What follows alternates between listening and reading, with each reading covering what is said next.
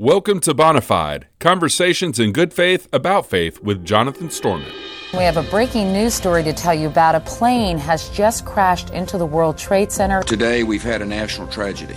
Christianity, it's under siege. Study after study shows Christianity is not the force it once was. But we are going to protect Christianity. Even before COVID, a growing number of Americans were moving away from organized religions. The group called Religious Nones has steadily grown.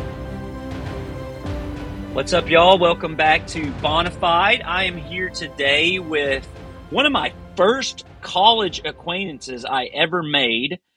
Joel. Uh, Joel, you may not know this, but that French class, I was homeschooled my whole life. And so when I walked into that, was it 8 a.m.? Uh, it was early. I don't know if it was 8 a.m. Might have been. I think it was. When I walked into that classroom, it was the first classroom I had ever sat in my life. You're kidding. No, I was terrified. I was so afraid. Um, so well, Joel you seem to I- fit in fine. yeah, that was a that was a fun that was a fun class. What'd It you get? What'd you get? What grade did you I got get? I got a B in that class. Me That's too. B I got. okay, good. It Well, was I- hard, right? It was hard. I don't. st- I remember y'all making fun of me because I was like parlez-vous français, and and I wasn't trying to be silly. That's just. I mean, you're from Arkansas too, so yeah. you you Yeah, you tend to be able to yeah. So, um, anyway, we freshman year we get to know each other. Um, we had a, a kind of crisis happen in that class. One of our Yes. classmates died, and Yes. um, that was that was a pretty difficult kind of existential thing for me. But so since then, you know, like we our paths have gone different ways. Um, and I'm a preacher, and you grew up in Church of the Christ. Yes. So I affectionately call you acapella atheist. That's fine. Yes, I, I like that. Bec- but wasn't it because you originally said something about really enjoying acapella music? Yeah, yeah. I, I, I, I, I actually still, I actually go to church on occasion, and I will only go to a, a a cappella Church of Christ because that's what makes me. That's what brings me comfort. Yeah, So, yeah, gotcha. Yeah. Yeah, I don't believe in God, but you keep the fog machines and guitars out of here. Exactly. And that's because that's kind of the, the church of your childhood and stuff. Yes, yes. And I'm, I, occasionally I will go back just for comfort. It's like comfort food, Mhm. and uh, Mhm. and I want, and I, I mean, I just want it to be like the way I remember it. Yeah. And and now you're a history professor, so Yes. one of the reasons I really wanted to talk with you when I found out that's what you're doing now is because, and we corresponded a little bit, and maybe we can get into it after. I, I would like to hear your story, but Yeah. I am a believer now after my own deconstruction stuff. I'm a believer because of history, Okay. and um, you you went another direction with that. Um, so, okay, freshman year, you come you come to Harding, and you're Get a, get a history degree. yeah, and you're a believer at this point. Oh, I'm I'm a I'm a staunch believer. I have never doubted, and I'd never met a, a non-believer before in my life. I I didn't hear the first. I remember listening to the radio, maybe pe- uh, uh, public radio, and someone was interviewing, and Bill Maher, a Yeah. well-known entertainer, atheist, outspoken atheist, was being Yeah. interviewed. I was probably 28 years old, and I could not believe the things that he was saying. He how aggressively he did not believe in God, yeah, and yeah. I never I had never heard that before. I'm in my late 20s, and so Mhm. that that that was the first time I remember ever hearing someone pro, you know so forcefully denying the existence of any any deity. Hmm. And So I that, was like, I was a is, and that's a, so basically just keep our kids off the radio. That's what I hear you saying. that may be what, what the, the, the start of the slippery pole exactly uh, but yeah i had been a strong believer had had strong faith all my life my parents my family uh, church of christ people uh, grew up in rural rural arkansas attended a congregation of about 400 fundamentalist church of christ people loved loved my childhood loved that church loved my family and uh, my faith didn't start to slip until my my uh, early 30s. You was there like a precipitating event or? Uh, I, I, I went to grad school and uh, worked on my history, my master's degree in history, and I started actually working for a, the, city that I lived in had a congregation of about 700 members, and I start they they created a position for me on their staff. So while I was getting my graduate degree, I worked part time uh, on their ministry staff. I'd never been, I wasn't trained to do that. I was just, I was just really on fire for God at that point. And so I did that for a couple of years while I worked on my master's degree. When I finished, right before I finished my master's degree, I quit that position, not because I didn't believe anymore, just because I thought my job was done and it was someone else's time to take take over. But then within the next few months, as I as I finished my thesis, then I started to uh, have doubts, and I started reading books that um, uh, would have been considered dangerous for me by, by Yeah. a lot of Christians. Yeah, What like? Can you tell me like Richard uh, Dawkins? yeah, yeah. Uh, I, I wasn't reading Dawkins or Hitchens or any of those guys at that point, but I was reading uh, this uh, history professor, religious studies professor out of uh, University of North Carolina, Bart Ehrman, and he Yeah. has a, a similar Church story. of Christ guy. Church of Christ guy. He he well, he might have had some connections to the Church of Christ. I think he was more fundamentalist Baptist, but maybe maybe Oh, was that right? I For some reason, yeah. I thought he was Church of Christ. I don't. Uh, you might be thinking of Michael Shermer. Michael Shermer went to um, uh, Pepperdine, and he was Oh. Church of Christ. Maybe maybe Bart Ehrman is Baptist, but he went to OCU or something. No, he went to Moody's. I don't know this college well. Moody's Okay. Bible something. Then maybe I Um, just but got anyway, that wrong. Yeah. Um, he uh, he had written some books about how the New Testament was written, Mhm. and I I actually did my thesis, my college thesis on Paul's letter to the Romans, where I fleshed out who the what Romans were. were- Who were these people he was writing to? You know, he'd never been to Rome before, but he's writing to a group of Jews and Gentiles who aren't getting along. So I, in my thesis, I fleshed that out. Well, as I was writing that and studying and, and researching it, I came across Bart Ehrman and these books that he had on how the New Testament was put together and how those books were letters were, were written. Yeah. Um, and that he- he's one example of a person who um, I had never, until I started researching for that thesis, I had never read non-Christian uh, books on Christianity. So this Yeah. was my first exposure to what non-Christians said about how the New Testament was written. And Bart Ehrman's a smart guy. I mean, he's no slouch when it comes to being a scholar. Yes, yes, he's probably one of the number one religious studies scholars in the United States who's who's dealing with Christianity. And and since then, I've read several of his books, which have all been influential on me. So Bart Ehrman is he's a text criticism guy. Um, one of the th- like when I was at Harding, I learned about text criticism um, and source criticism and all that, which is like saying to a 19, 20 year old, like, here's your faith crisis. Um, and and we but it, it's helpful to do it in that kind of environment because it's it's not like I, I think text criticism burns up Christian straw men is what it does. But those need to go. Um, but okay, so I don't want to interrupt you telling your story. So you you understand like the New Testament as it came to be today is not how it always was, and maybe uh, I mean I guess that changed your view of the Bible. Yeah, yeah. I, I, you know, I realized it didn't fall from the sky. Hmm. Um, these things were, were put together over many many years, and cha- some of you know some of the text ha- changed over time, and uh, so so yeah, that was like the first. That was the first, um, I guess, straw.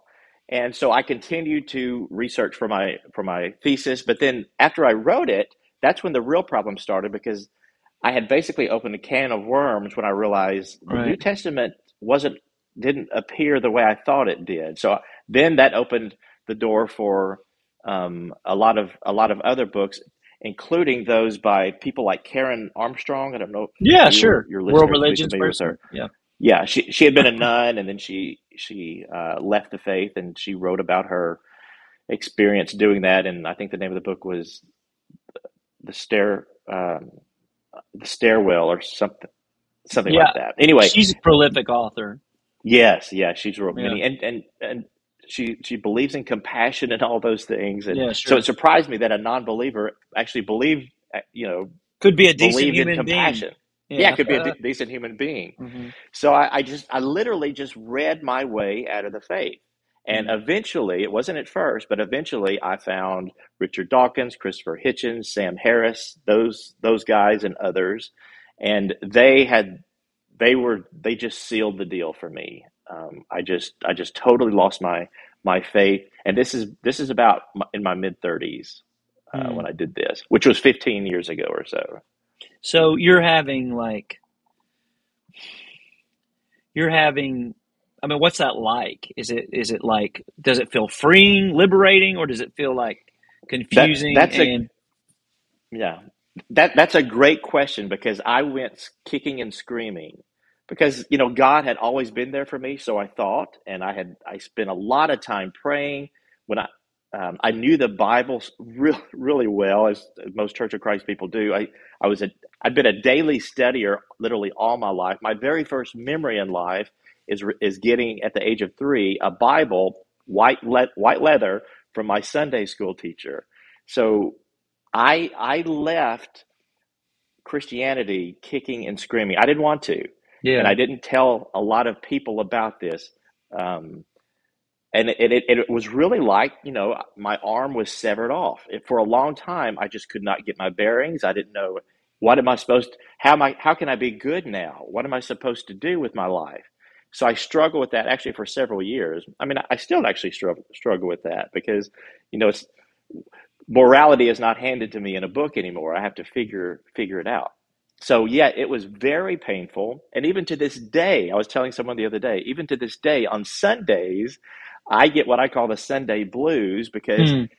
for 35 years of my life, I was always at church twice twice on Sundays, and by Sunday evening now, I I really get down.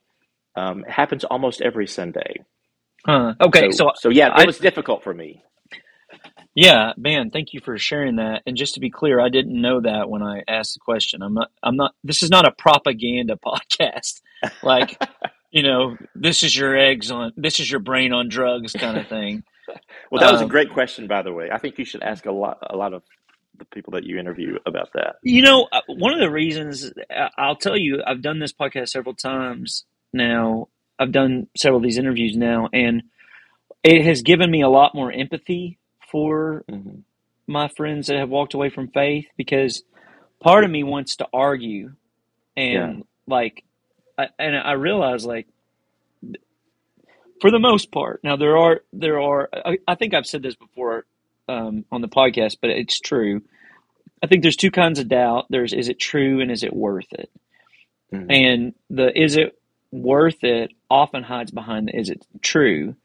But like with somebody like you and and most of the people I've had on here I think it really is like if there's no God there's no God and we're not going to pretend um that Yeah, I, yeah, I, I enjoyed being a Christian. When when I left, my identity was gone. It's not just that God was gone; it was my identity as a person was gone because I was, you know, Christianity, being a Christian, had been so important to me Yeah. all my life, and Yeah. and now I was a person without an identity, or so I thought.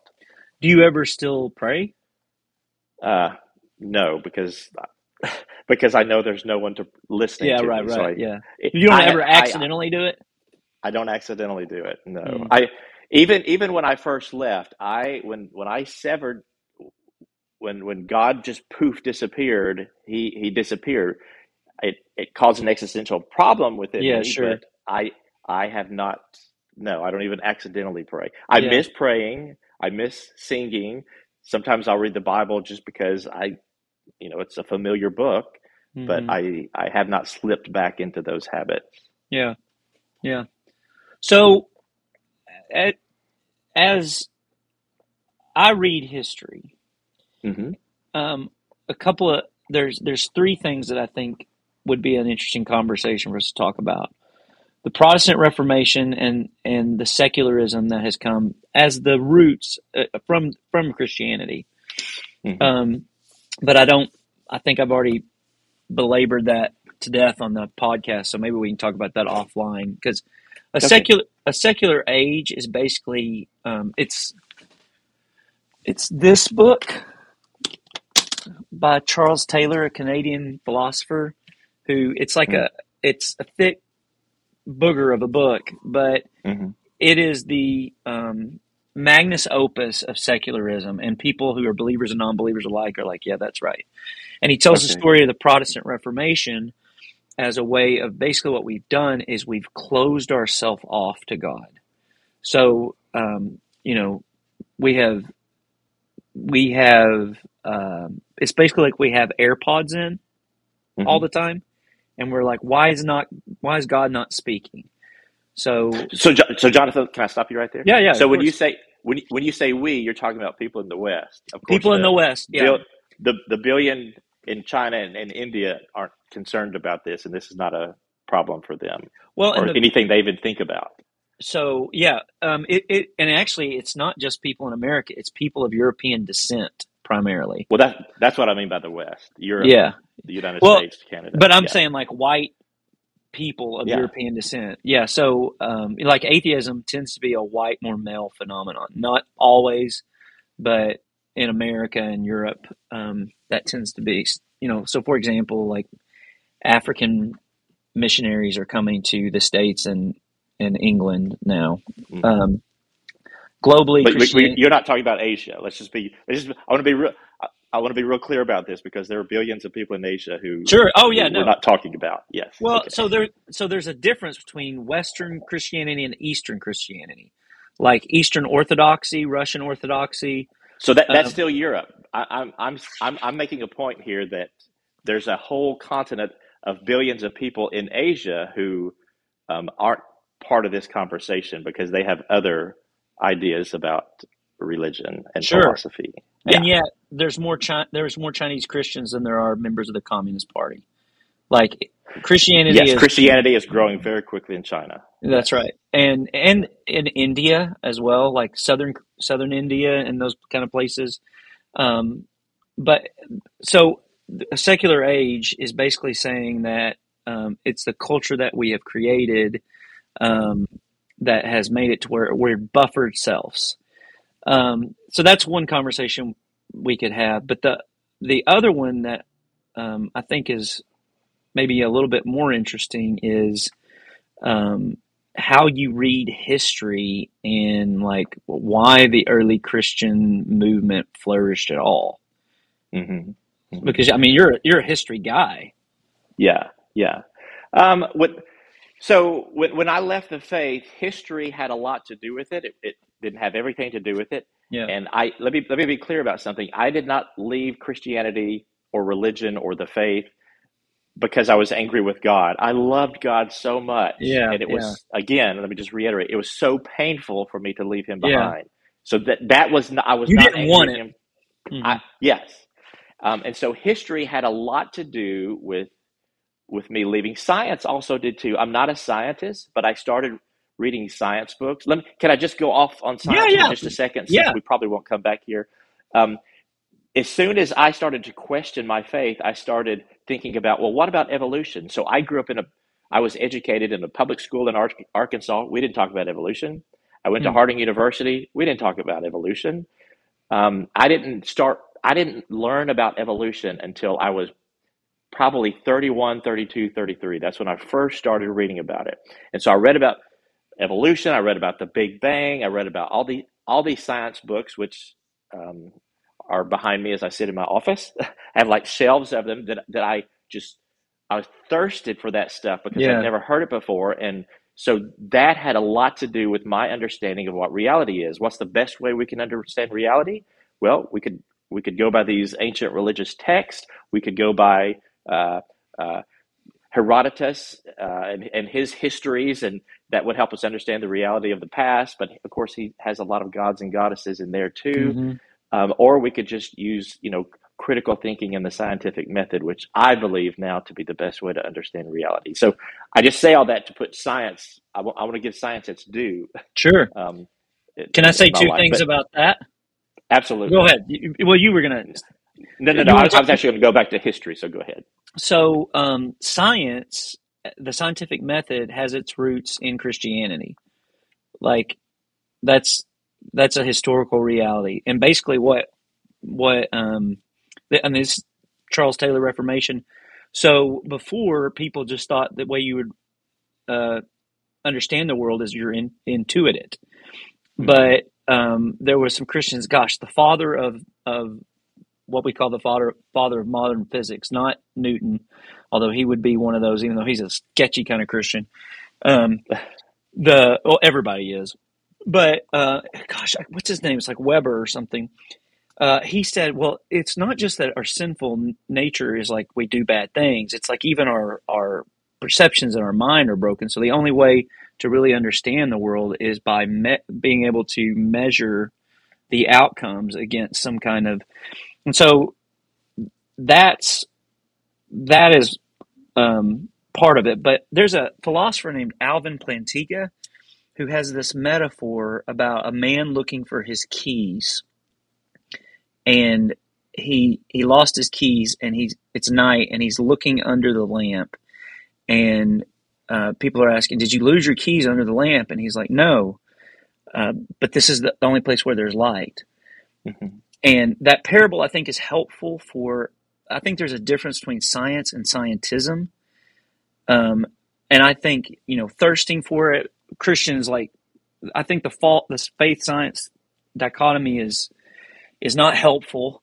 And there's certain things you don't want science. Like for example, at at a funeral, you don't want somebody to stand up and say what the beloved person's carbon is. Mm-hmm. You don't want to say mm-hmm. like they were three parts hy- hyd- you know, whatever. You want them to say another kind of truth.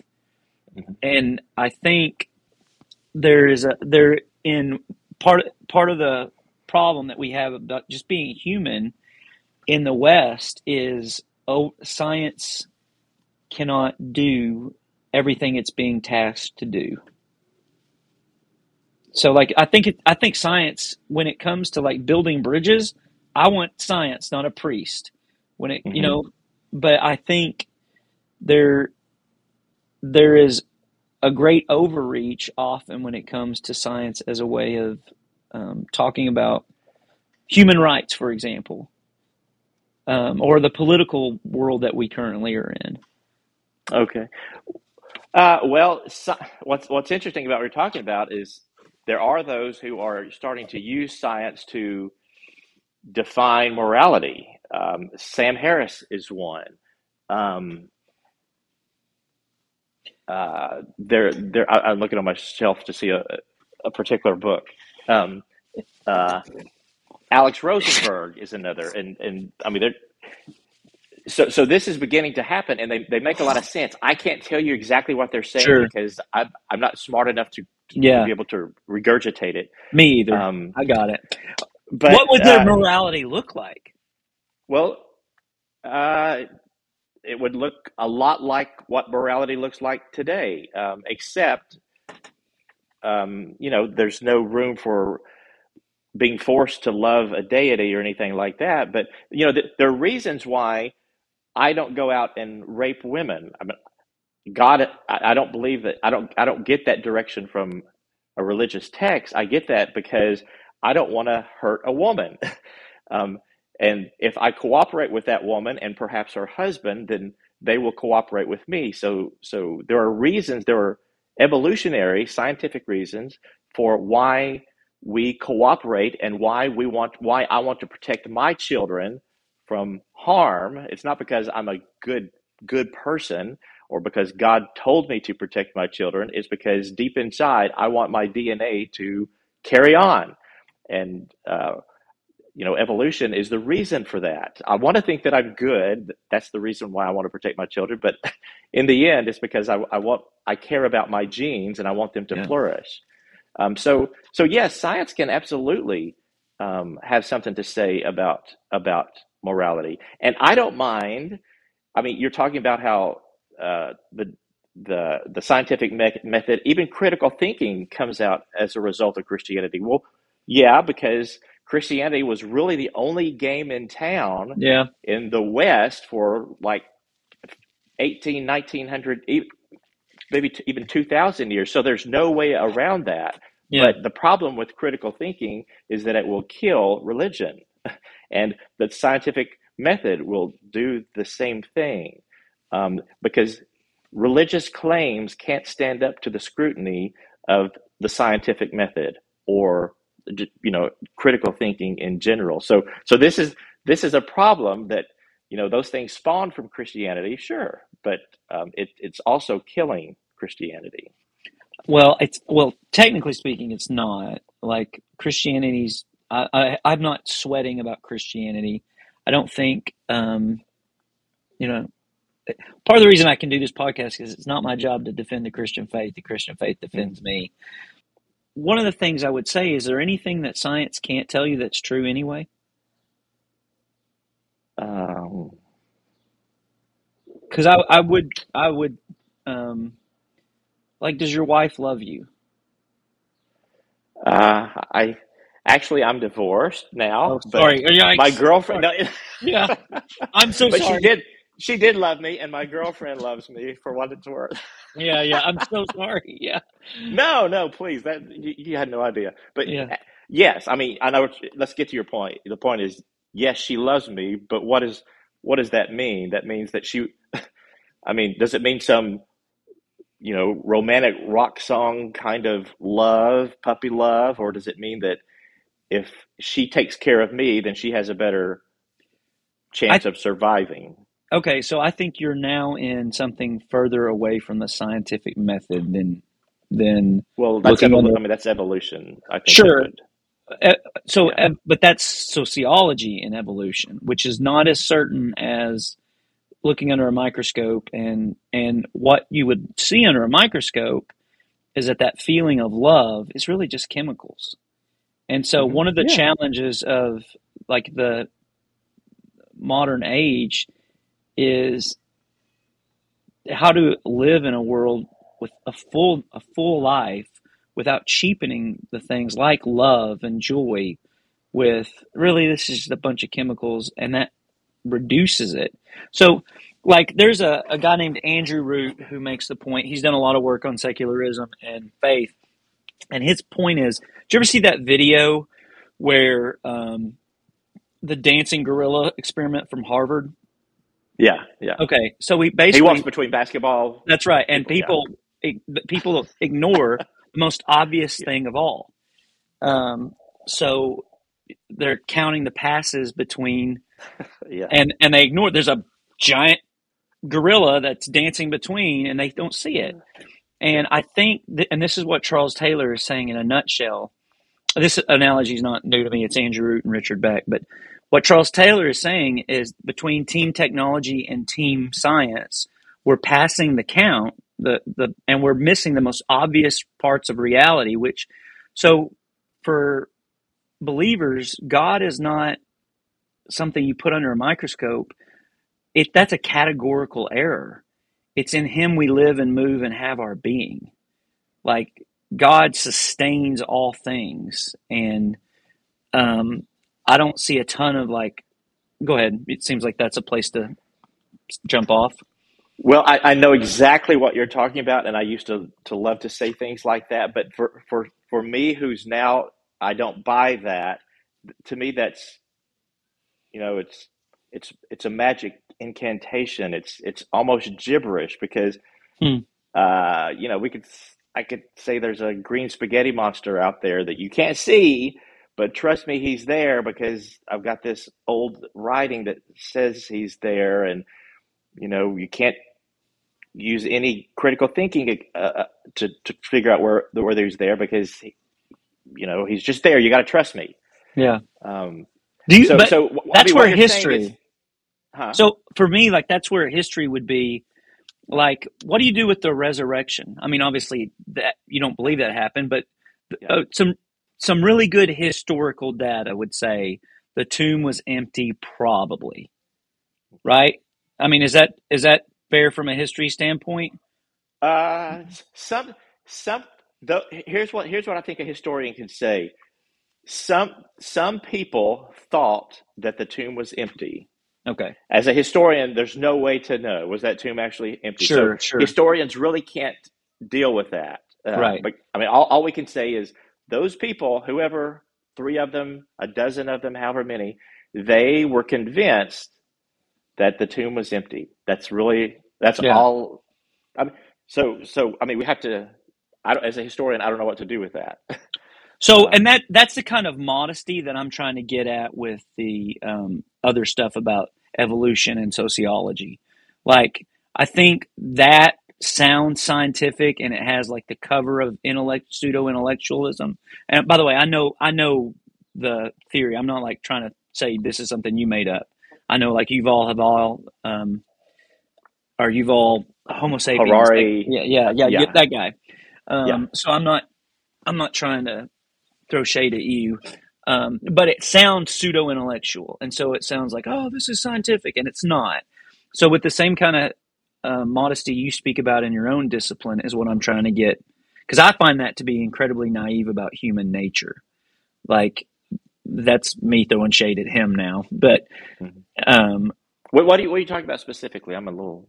confused. um, I don't think human beings cooperate well. I mean, I, it, I think it's unfortunate timing to make that argument in 2020 and 2021, where it's like, okay, everybody, if we just put on mask, okay, everybody just wear mask for six months, and we're, fi- you know, or um, I think but but tribalism but John- and Yeah, but Jonathan, walk around New York City and you'll see how what co- hu- I mean, we are a primate that cooperates to the extent that that I can be sitting here on the third floor and I'm not afraid that I'm going to fall through because I trust that Sure. everyone who nailed, you know, a lot of cooperation went into this, and you know, we we can find some around the edges we aren't cooperating. No, we're butting heads, but I mean, we are a cooperating species who got to where we are by by just by cooperating and trusting each other to some extent. so So I, it, I don't.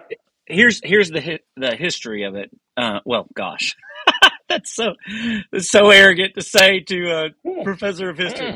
So in uh, do you know like Tolkien and Lewis and all these like uh, uh, T.S. Eliot, A.W. Tozer, these people?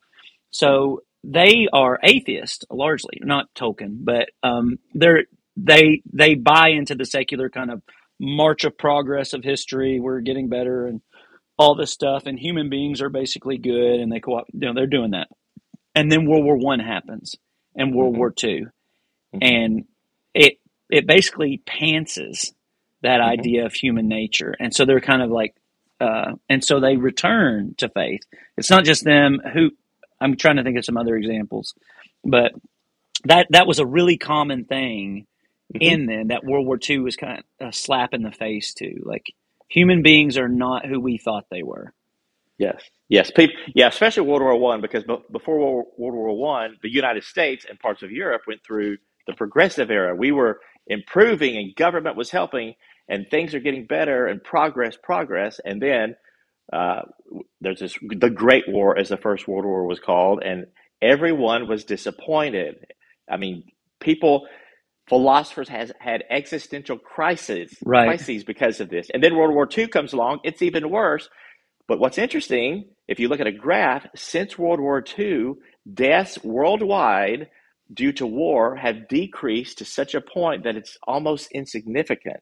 And so this the Hmm. fact that Russia has just, you know, recently invaded Ukraine, this throws us all in a tizzy because this thing hasn't been done since the 1940s. So uh, yeah, I, I mean, I know exactly what you're talking about with those wars, but since then, um, the world has gotten a lot better. Steven Pinker wrote a like Sure, a yeah. 800 page book on how things are much better today than they've ever been in history. And yet we're the reason for that, yes, yes, and yeah, and he gives lots of reasons for that. that we're more likely to die by our own hand than by accident. Um, is like Maybe- suicide maybe- is more prevalent. So part of part of um, okay, let me let me get to what I was trying to say with the history thing because I feel like we could talk for a long time, and I love this. I love. I'm I'm so grateful for you being willing to mix it up, and because this is this is like exciting to me. I I, enjoy It's it. fun. Um, so the if the the group of people that think the tomb is empty, Mhm. um, and they are obviously very compelling and convincing because, and this is some really good historical data points to consider the resurrection happening because you know like the invis- invisible spaghetti monster i know Mhm. i know that kind of like you can't prove a negative i get that except if this story is true then you would expect god to have intervened in human history if this god is who we say he is and um, the the one thing I know about religious people is they don't change. You and I both grew up in churches of Christ. You know Mhm. that that's not what religious people do. Mhm. And within within a few years, tens of thousands of Jewish people stopped worshiping God and keeping Shabbat Saturday and started worshiping God on Sunday. Mhm. Pre-Gentile um, and and the first century historians that I'm reading are like that's not nothing. Like your weekend is a gift that comes from the Jews and the Christians, and part of it is because Jew, these people said not only did Jesus raise again, he raised again on a Sunday morning, and that's when we're going to gather to worship him in whatever form that it takes. What do you do with Mhm. that as a historian? Well, let's carry it a little bit further. Over the next few, hu- you know, over the next three, four, five centuries, millions of Romans who were worshiping Zeus and all these, and, and Athena and all these, you know, the Greek pantheon, they convert as well. So Christianity, I mean, basically took over the uh, Roman Empire. Um, there's a great book by Bart Ehrman about this, and it is the name of it is something like "How Jesus Became God." He, he also wrote Yeah, another one about that is how Christian. How there's another one how Christianity conquered uh, Rome, and I mean there are. and I, I don't remember all the details, but there are sociological reasons why why this happened. It's a very compelling story. These are religious people to begin with. Um, Christianity is one of these rare religions that has evangelism at its core. Islam is too. Judaism is not. This is why Judaism doesn't grow Mm. by leaps and bounds. This is why you know Hinduism doesn't grow. It's Hinduism is not spreading around the world because evangelism is not core to its to its you know meaning. Christianity is you know you could say all religions are like a virus and some are better uh, more adaptable and they grow faster because they have certain characteristics christianity has this evangelism at its core which makes it very you know which makes it grow and it's Mm. got a it actually has a beautiful story it's at Sure. least i think it is a lot of people will say a god killing his son the way you know yahweh killed uh, his, the Messiah is not so beautiful, but I think it's beautiful, and and other people are are moved by it as well. So it's got a lot of ingredients that make you know that make it uh, Appealing. appealing to to people, especially the weak and the poor, which is has a lot to do with the first Romans were women and the poor. Those are the Right. first ones who who who uh, converted, and of course they did because this story tells them they are going to inherit the earth, and it tells them they're going to be blessed, and it tells them all these great things that yeah, give me more of that. I'll take. I want that God because Yeah. he's saying things that Zeus never said, and that you know all these other gods that Mithras isn't promising us those things, but Mhm. Yahweh is. So yeah, you sound like you're making my case right now. Like, Uh, well, I'm making, I'm making, I'm making the case that Christianity. did you just certain- convert? Oh my goodness! It did. All right, you close us in prayer. Will, Close will in you, prayer. will you baptize me, please? yeah. No, Um, you're already I'm making- baptized. You once once baptized, always baptized. That's true. That's true. Um, I'm actually just making the case that Christianity has a lot of elements that makes it um, very appealing to to the masses. But that doesn't mean it's True. It's it's true. Yes. Right. So, um, with, with just the way you're telling history of the first century. So basically, some people think Jesus raised from the dead, a small circle of people. Yes. They're very convincing to a larger circle of people, even though resurrection was not something that Jews believed in, and that they are not idiots in the first century, too. So it's not like they're predisposed to be like, sure, people raise from the dead all the time. Uh, I don't. I don't actually. So the Jews had messiahs. Jesus was one of many. Yeah, sure. Claiming to be Messiah. messiah. That's right. Exactly. Um, there were others who dead. had. Yeah, other others had large followings, and I, I can't remember their names or many of the details. Sure. Um, Simon and, I, Koba is one that's in. yeah, yeah, Yeah. but I don't know of any others that were. I don't remember if there were others who were resurrected. But I mean, as far as being the son of God, Alexander the Great was the son of God. His father Yeah. was Zeus, and there were other so-called sons of Uh, God. and so, and um uh Augustine or not good grief. Uh uh, Augustus, Caesar. Augustus, thank you. Yeah, Yes, like yeah. he was so that language so even and he's also called the Prince of Peace. So they're very much co-opting the language of Rome cuz gospel, evangelion is a Roman word for like when a military campaign has been effective. So yeah. Well, Um well, well Christi- Christianity, I mean, Christianity is doing what every religion does. It borrows from a lot of others. The Son of God, um, this idea of blood, of of of dying and uh, uh, of blood saving you. I mean, Mithras converts stood under bulls, and the bulls were cut open, and and their baptism was being bled on by this bull. So the, these are ideas that Christianity, and of course, Christianity took most of its ideas from Judaism, sure. but it also took Cuz Jesus was a Jew. yeah, it also took Athenian philosophy. Plato is a huge influencer of Christianity through Paul. Paul gets a lot of his ide- ideas about dualism and I mean we could we could talk about Zoroastrianism being a huge influence. So there are all these rivers that influence Christianity and which then forms a big river of the religion itself. But I mean nothing none of none of this is new. Um, maybe, maybe I don't know if the resurrection is something new. I'd have to look into that, but that's that's that's So.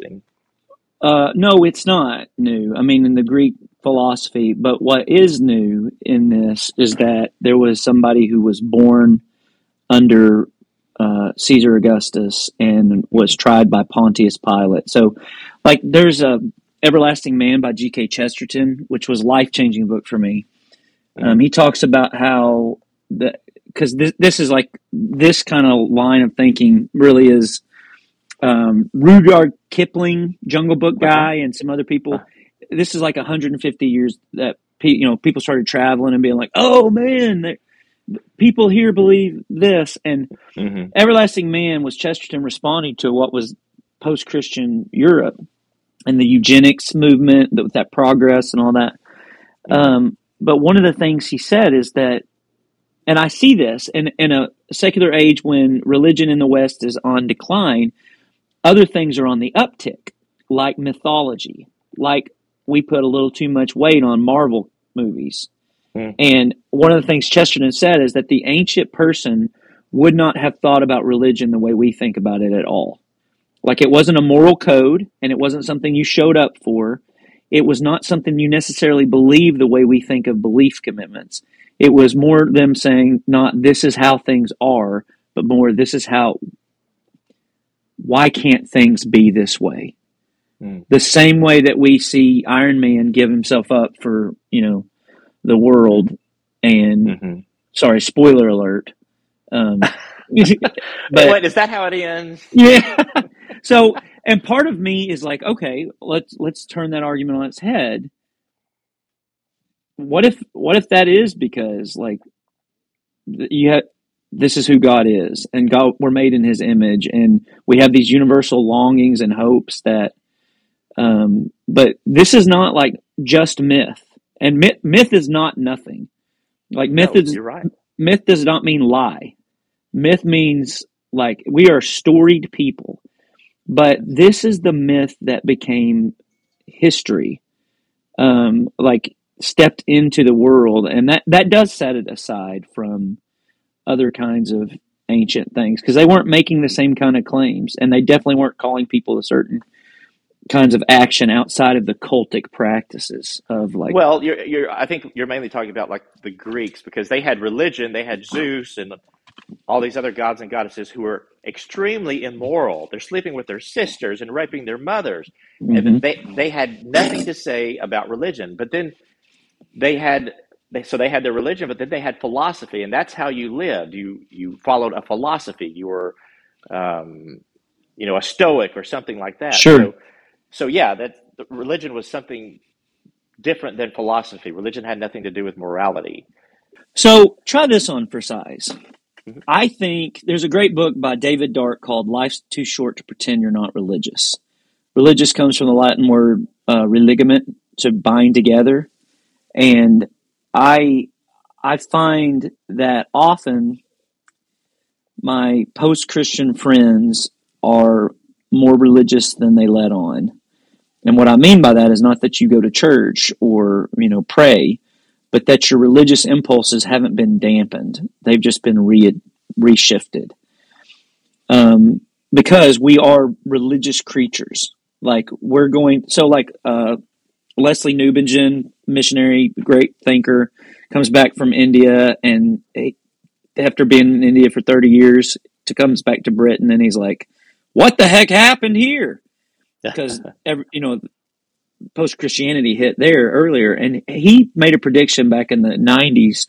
He's dead now, but he made a prediction that the religious impulses would turn from uh, Christian faith to politics, and so, I, and I would say like money. The first banks were temples. You know the Mhm. the Greek gods Store gold. Yeah. Mm-hmm. So the Greek god, like uh, Aphrodite, the goddess of sexuality, I think we try to put a lot of weight on the the same things. So like turning away from something is always turning to something else.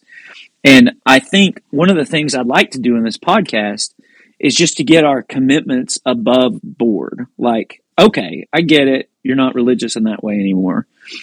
And it sounds to me, if I was just saying like from what I heard, it sound to me sounds to me like um, science is a is a really big thing for you, and that that might be one of the you know kind of ways that I would not you, but I would say that sounds like some religious commitments.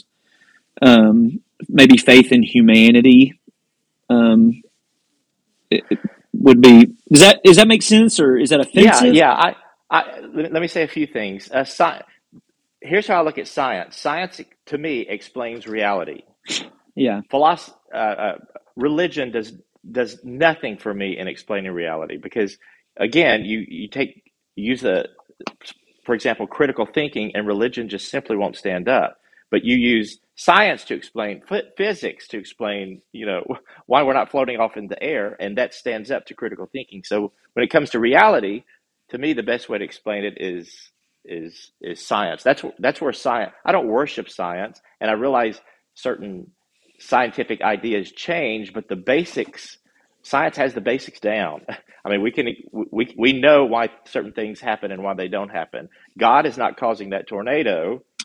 We know atmospheric pressure and those kinds of things are causing that. So we have a we know what the the the basics of reality. We understand that. Um, and now I've forgotten the other things that that I was going to say. Humanism, like I, th- Uh, I yeah, Hu- humanism is, is really important because I mean I in a way I consider myself a humanist because I think that no longer do I look to a religious book that's you know written by peasants to some degree or that that that reflects the morality of an agrarian people in the Middle East 2500 years ago. That's not my morality Hmm. um, so what I have to do now is figure out why am I good, why am I bad, and humanism basically says every person has to figure that out on their own, and it's a hard task. It's it's actually too much to expect of people, and so you're talking about how everyone has this religious impulse. I I disagree with that.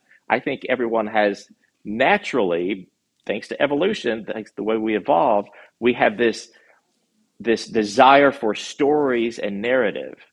And religion is a can be an extremely powerful story or narrative, but I mean, we we don't have to believe in the Judeo-Christian God um, uh, or, or or any other deity like that. But we have this desire for explanation, and stories have historically been it before the scientific revolution. Once the scientific revolution starts, um, then then we start explaining things differently. So, yeah, I I think humanism is great. I'm all for it.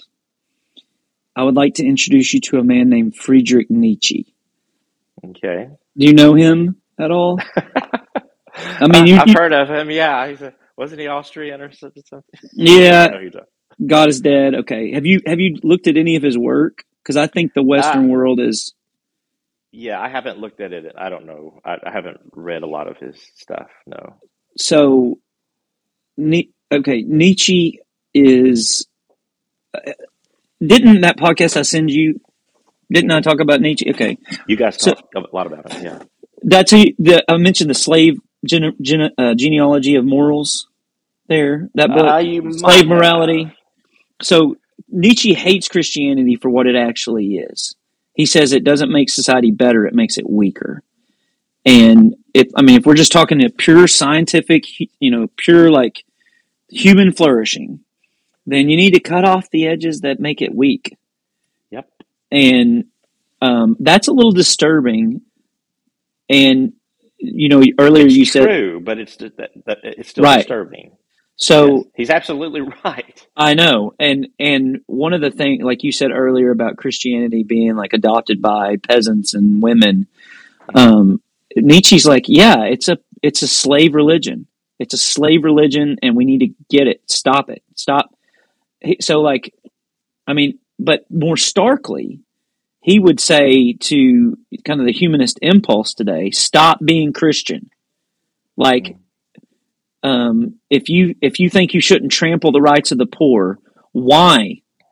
Why? Like, and and one of the things that um, I think, and, and Nietzsche, you know, I, whenever I bring him up, people are always like, ah, that's that's oh, no, like he he is. It's either Jesus or Nietzsche in my view, as far as like morality goes. Um, and I took a guy named Jim Nichols, who's a professor of biology at ACU, was one of my elders at Highland, and I took him to lunch a few years ago because, like you, I didn't hear about evolution until I was at Harding, actually, hmm Wow. and yeah, I was not happy with that pagan, but no, it was it was a professor, my astronomy professor, and um, and it wasn't like this is a this is one way the pagans think about it. It was it was he taught it, but I asked Jim Nichols about this, and he he he's a top tier scientist, biology professor. He said um, there's two different things. There's evolution, and then there's evolutionism. There's the philosophy of evolution that we try to make the science say, and they are not the same thing. So eugenics come out of this, um, kind of Mhm. the idea of progress that every new thing is the better thing. Um, that people behind us were idiots, or um, and everlasting man was helpful in that as well. Uh, but Well, I, let's, I, let, go ahead. Let, can I can I kind of I, I think I can cut to the chase here. Um, so evolution, the way evolution works, is not pretty. Evolution is not kind. Evolution is not generous. Evolution kills the weak, and That's that's, right. how that's how that's how a species propagates. It's got a, a species. What basically what evolution does is it helps us. It's the way that a species lives in its environment, and having the weak you know, replicate their DNA is not the way to do that. So the way evolution works is not a it's not a it's not a kind mother. It's a very harsh, harsh thing. And so Nature- we human Nature Yeah. is red in tooth and claw. exactly. And so um, I think what it sounds like what Nietzsche's doing, and other people have done this since him. So I, I suppose they've been influenced by him. But you know, we've got that on one side, and if we want to well, we've got that on one side, but the the other side, we've got religions like Christianity that want to that want to arrest evolution and help those who are weak instead of letting them die off. So, um, and humanism, I, I guess the point that you're making, Nietzsche was making also, is that humanism fits in with Christianity in that compassion is important and helping the weak and uh, equality and justice. All those things are important, but that those are not how evolution works. So Right. what we're doing as a species, we're to a point where we can we can arrest some of these horrible, what we consider to be horrible evolutionary characteristics, and try to change them and and help people, you know, survive even though they might be weak and can't even get out of bed.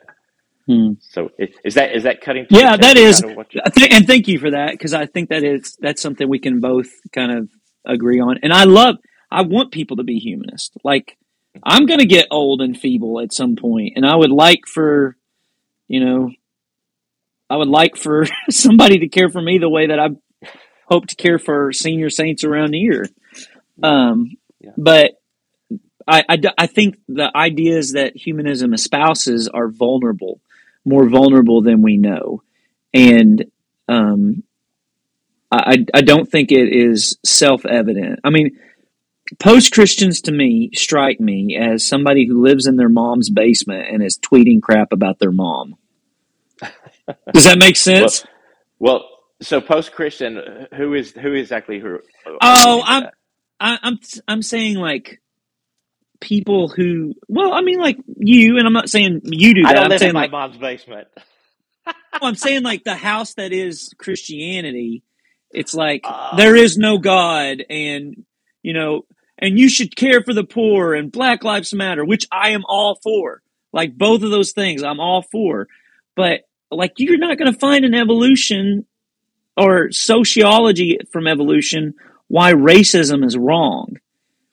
Like I don't think any history you're going to find people a couple thousand years ago being like, yeah, of course we would think our tribe is better than other tribes or our people are better than other people. And so it's like these these values that are in the air that we take for granted um, that I think are good values because I I believe in Jesus. I think he rose from the dead and um, I don't think you can take that for granted for generations to come. So one of the things you said was like humanism says morality has to be decided by the individual.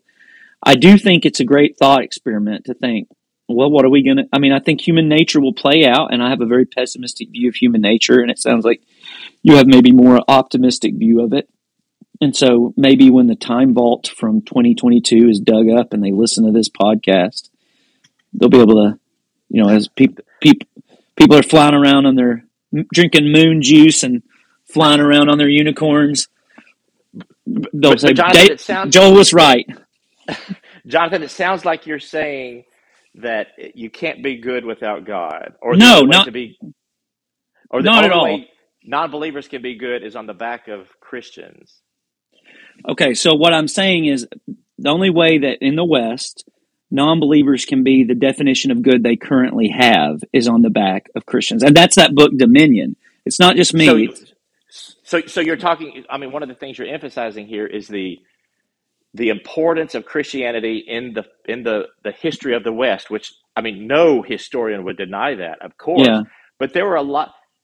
You know, primates, Homo sapiens have been around for three hundred thousand years, and so Christianity's been around for two thousand. So, I I think it's a, a mistake to to suggest that people who live humans. Homo sapiens were Homo sapiens who lived before Jesus was born. Were they not good people? Of course, there were some good people, and you're dis and by saying that you're discarding or disregarding the billions of people in Asia who don't have a Christian background, who okay, they're converting now, but that but what about before they they converted? The Chinese back in 600 AD were there no good Chinese people? Did they not care for their parents, or did that? Of course they did. We don't. We don't need. Nobody needed Christianity to come along and tell us to do those kinds of things. We're humans. We know how to do them. Did Christianity maybe help? Maybe was it? Did it help improve some of our understandings, or some of our, improve some of our bad characteristics? Well, I'm sure that happened, uh, but it's also not being not all that helpful when it comes to oh homosexual uh, rights because you know God God is going to burn homosexuals. He, he's going.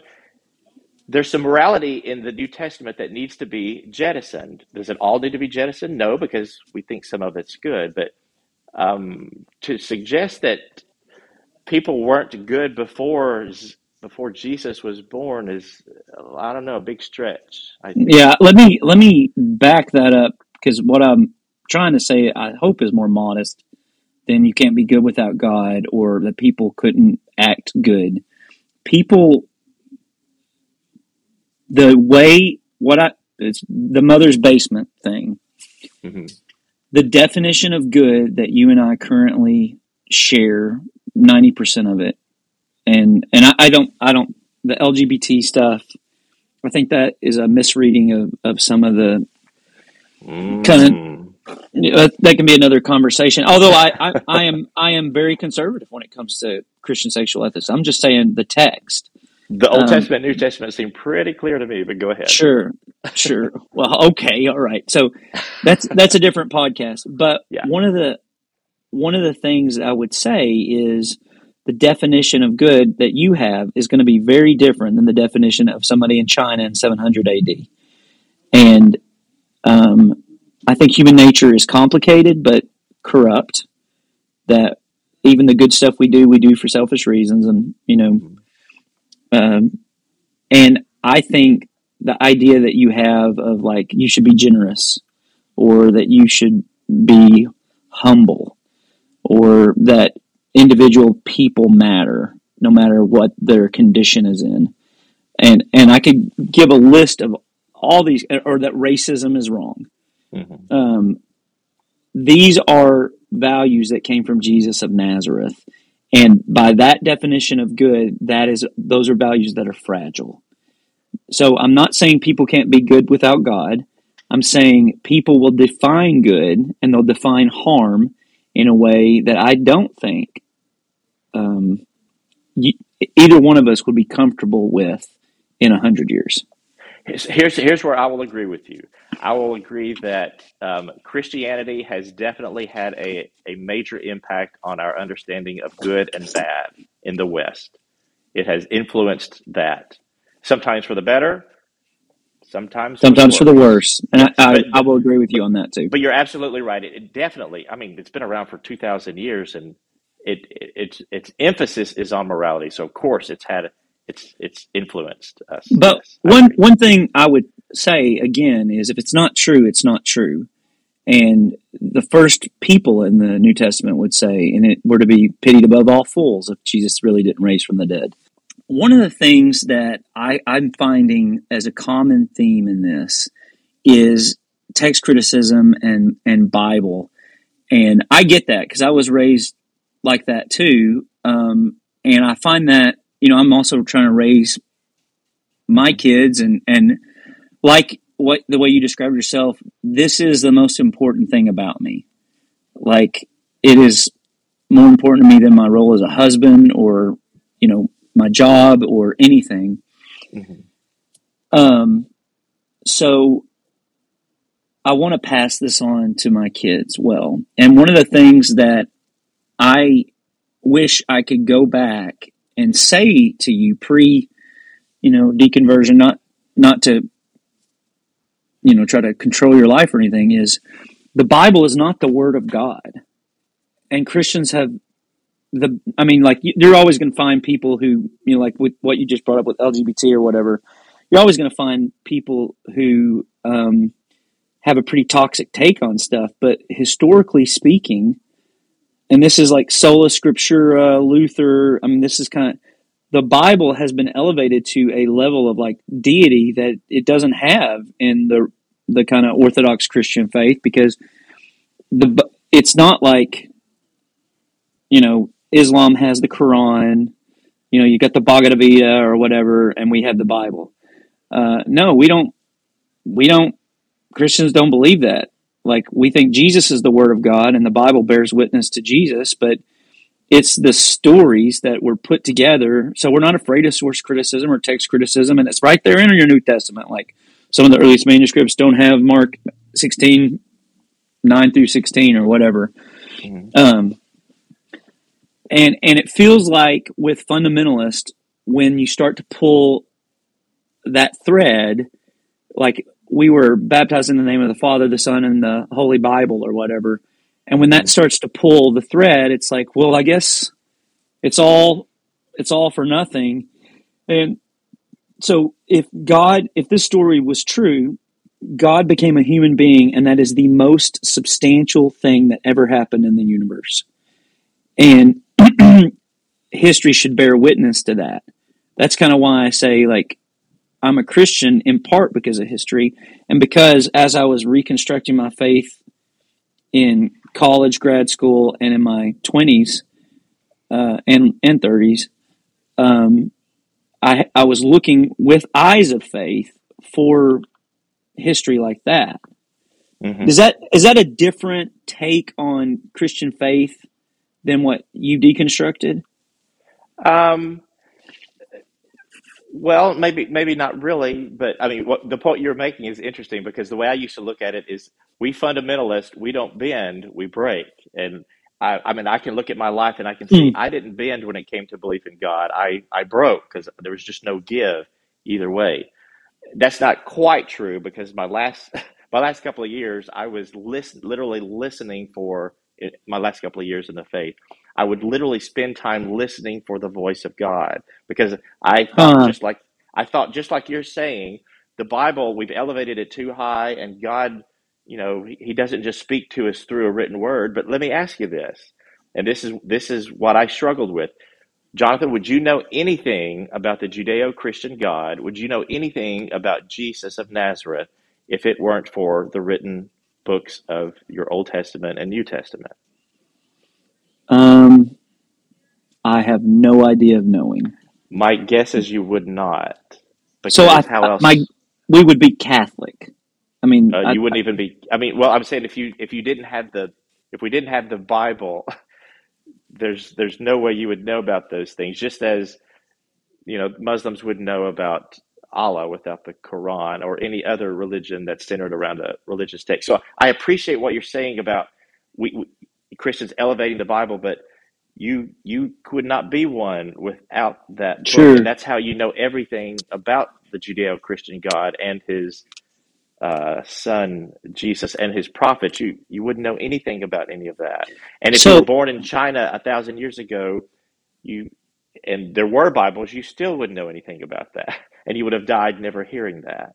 And if I was born in 1980, I'd be a Western secular relativist. You might might would be. so uh, one of the things that I would say to that is, I mean, that's Charles Taylor, A Secular Age, and his history of the Reformation. That's why I was saying I would be Catholic probably because everybody was. But the Bible was not the centerpiece of the Catholic story. Eucharist was. Like but, communion. But there would was. be no Catholicism without the New Testament writings. No, that's I mean, not true. So, I mean, there what there what there's not. Uh, let me let me say this modestly again. Um, so the New Testament, the way we have it, is like third century, right? Like Council of Nicaea and all that. So the Christian faith is blowing and going for 300 and something years based on uh, a collection of what they consider to be historical documents. And um, so, but they're eyewitness kind of like testimonies, and they're they're not history the way we think of history that's a modern kind of innovation. They're they're a theological autobiography or theological biographies, and um, but they didn't have that, and they did think, you know, they they think in story terms.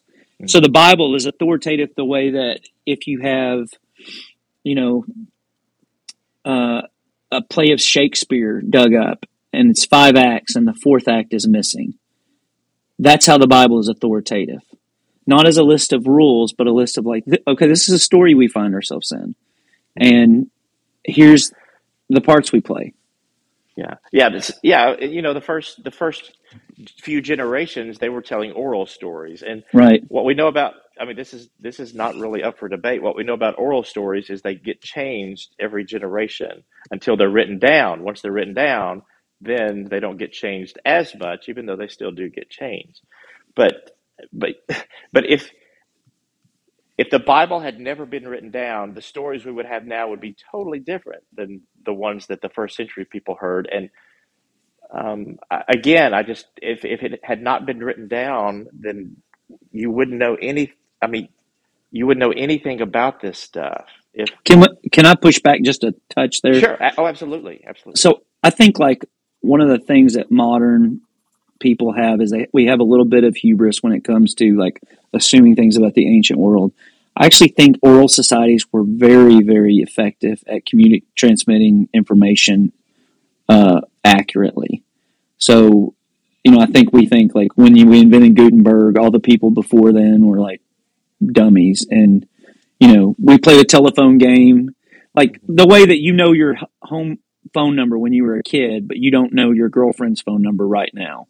You know, like that that kind of thing. I think we're uh, we're taking who we are and and the kind of cultural assumptions we have and applying it back then. So I think they were pretty good at passing that on. So that's just my pushback. Like I think I think the Bible as it is can be trusted for what it was trying to do. Okay. Um, source Fair enough. criticism, text criticism. It's not like, but it's not like it's not comparable to the Quran in the sense that it's not making those kind of claims. Like the Quran can't be translated effectively. That's something that is a tenet of the Mhm. Islamic faith. Um, the Bible, you know, that it's just it's Yeah. a different category. Um, I, I, I love how Luke is it Luke that begins basically, hey, I went out and I did a little research about yeah, that's it. Jesus and here's here's what I found. Here's what Mhm. I found out. I love that because he's not claiming anything other than I'm just going to go out and get the facts. I mean, he, he's he's a modern historian basically in that sense. That's right. Um, in this yeah. first century sense. Yeah, And yeah. Uh, yeah, I think that's, and he's doing that for skeptics and God lovers alike. Um, okay, one last thing. So, a secular age, I commend it to you. It's a Char- Charles Taylor, um, or James K. A. Smith, who's a philosopher who wrote like a primer on it called "How Not to Be Secular." Um, he, one of the things that they're going to both say is that the modern world is disenchanted. And because of this disenchantment, we have a lot of mental health problems and all kinds of other stuff because we are in kind of enchanted people or we hunger for it. But one of the things they say is that it's not a choice between being enchanted and not being enchanted, but a choice of enchantments. And so, like C.S. Lewis in his, I think it was Weight of Glory sermon, do you remember him saying this in post Christian Europe? He said, um, Do you think I am weaving a spell? If so, remember your fairy tales, children. Um, spells can be spoken to break spells as much as cast them. Hmm. And so part of part of this this is just my perception. I'm only human and I am not, you know, I'm not making a case for being smarter than I am. Mhm. But one one of the things that I think if if my take on the last 500 years of human history is close to accurate is this we're under a spell western people are under a spell and it's kind of like this faith is a priori and not faith is a priori like it's before you get to the facts before you get to the history before you get to the science because there's a lot of great physicists and scientists and historians who are disciples of Jesus Christ. Um, and once you make that a priori decision, you're under some kind of spell. Mm. And so, what I see Charles Taylor's read of history is kind of like today in Little Rock, it's a very overcast day, clouds are everywhere. And I was driving my daughter to school today, and I said, Faith for you is going to be harder than it was for me. But here's what I want you to know. The this overcast sky, you know, we've gone on plane trips together. when we fly over the clouds, what you would discover is that the sun was always shining. And I feel like one of the one of the things I'm trying to work through is because I, I don't think this is all up to me or anything, but I do think there is a God, and I think this God is alive and active. I hear you saying you spent time trying to hear the voice of God, Mm-hmm. and that that breaks my heart because that's exact. Here's what I would say, Joel. Everything you did was exactly what I would have done. Like I can't, I can't um, fault you for anything because I, whenever people struggle with faith, I try to get them to be quiet and be still. But Charles Taylor says because of the buffered self, because of the overcast skies, it's really heavy. And the Bible, one of the things the Bible says, the primary symptom of idolatry, which I would say culturally, not individually, but is that we have ears to hear, but we cannot hear, and we have eyes to see, and we cannot see. That we does that make sense? Yeah, absolutely. Yeah, yeah. So- I, I've actually thought, you know, if if I am wrong here, and I, I'm pretty sure I'm not, but if I'm wrong here, and there actually is a God, and I go and stand before Him, you know, whenever the New Testament doesn't agree exactly when that will be, um, but but whenever I do, if, if I do, I'm going to tell Him I I did I did the best I could with this brain you gave me, and with the knowledge that I I had of the world. I did the I made the best decision I possibly could. Yeah. So um, I've often thought that's that's what I'll say. Have you ever read the last? Have you ever read Chronicles of Narnia by C.S. Lewis? Yeah, long, long. You remember the last ago. battle? Uh, no. Man, so my son asked me if Gandhi was going to heaven a few years ago, and I said, "Let me read, let me finish Narnia for you." And in the end, there's this like it's thin, it's thinly veiled racism in the last battle. You know, different time. You know, C.S. Lewis Sure. is, uh, but Tash, which I, I'm pretty sure is Allah, um, is there's this soldier for Tash, and um, in the end, when everything is when Aslan is on the move and all this, or as the soldier walks in to meet Tash, and it's actually Allah, um, he falls to his knees, and he is, or it's not Allah, it's Aslan, um, and C.S. Lewis says he deserved a better God than that, and it, it's actually way, way more poetic and better than I'm saying right now. But it was that what he wanted, and deep in his heart, he was open to it, Yeah. and Yeah. he could. Dallas Willard has this line: "God will, I think God will allow everyone into heaven who can stand it," and I like that a lot. That's awesome. Yeah. I yeah, I think That's it's good. true. So, man, Joel, thank you so much for this. This was a lively, fun conversation for me. I hope I didn't say anything offensive to anybody listening, but I, I loved getting to I loved you pushing back and thank you for taking your time to do this. Absolutely, Jonathan. This was a lot of fun, and I, I appreciate it uh, very much. Thanks for listening to Bonafide. If you like what you've heard, please share with your friends and review on whatever platform you get your podcasts.